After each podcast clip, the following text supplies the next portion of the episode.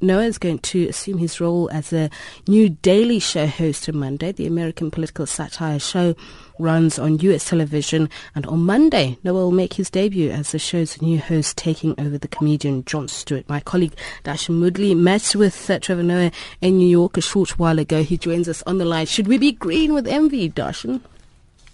Of, of Trevor Noah, I think absolutely. The of you, of you, you've man. been. He's able to, you know, translate news in a way that I think we often don't.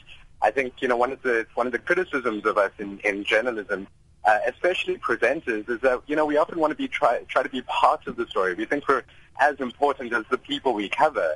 Um, and meeting with Trevor Noah, you know, I think I realized that I'm not as important as the news. The news itself is what needs to be the shining light in our stories. It's not about us. It's about, you know, the, the fact that he's able to communicate things in a way that I think we're not doing in news. Um, you know, how do we navigate very difficult stories, very troubling issues, things that are happening on a daily basis in our communities? The 50 murders a day in South Africa. How do we talk about that in a different way? And I think it's not about doom and gloom. And I think this is what he tries to do with, with the Daily Show, is mm-hmm. to say that news can sometimes be very disempowering, can make us feel like we can't do anything about those issues.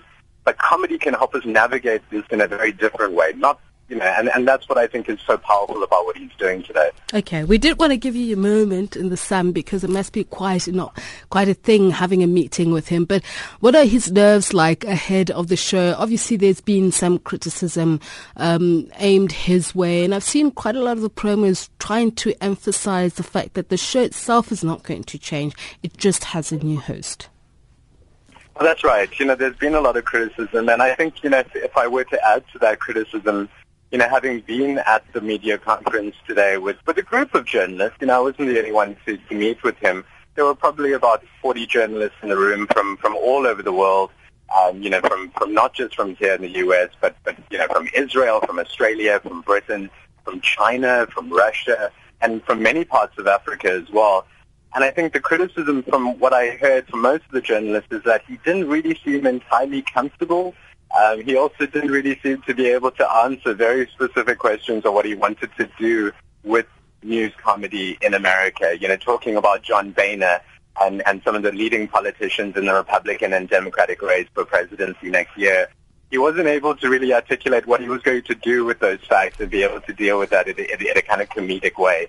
He was supported by, um, you know, his writers and his executive producers who were also there and they tried to like you know feed into that story and and help him you know make sense of it. But I think you know a criticism would be that you know he's probably just still a little bit nervous, um, as as I am, just after meeting someone like him.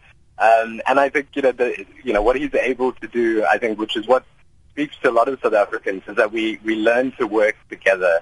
And he's trying to do that with a group of amazing writers, all of them Emmy Award winners, yes, there's criticism for what he's going to be able to do as the outsider. He's not an American, so he's got that outsider's perspective.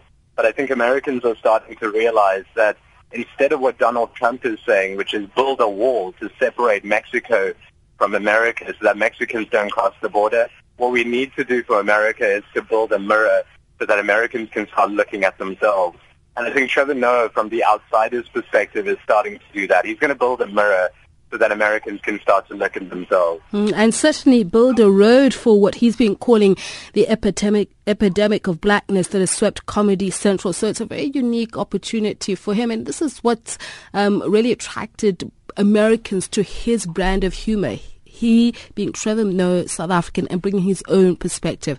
Was there any sight of that? Did he uh, show any sort of uh, enthusiasm to bringing his South Africanness and his brand of humor on board? I think he has to do that, and he, and he definitely spoke about that. Um, you know, being a South African, I think what, what he said was that he, he visits South Africa regularly still. He has to because his grandmother's house is still in Soweto. And whenever he does go to visit her, he, he looks around this home and, and remembers the room that, that him and his and his seven cousins used to sleep in together. He, he has very humble beginnings, you know, where his, his white Swiss father was never allowed to hold his hand and walk down the street. His, his mother was, uh, his, his black Xhosa mother would hold his hand and, and when a police officer would see him with her, she'd immediately have to let go of his hand because she could be arrested or his father could be arrested for this relationship that spawned him, which he was illegal. He was he was something that was, was you know almost an immoral act on on the part of his parents.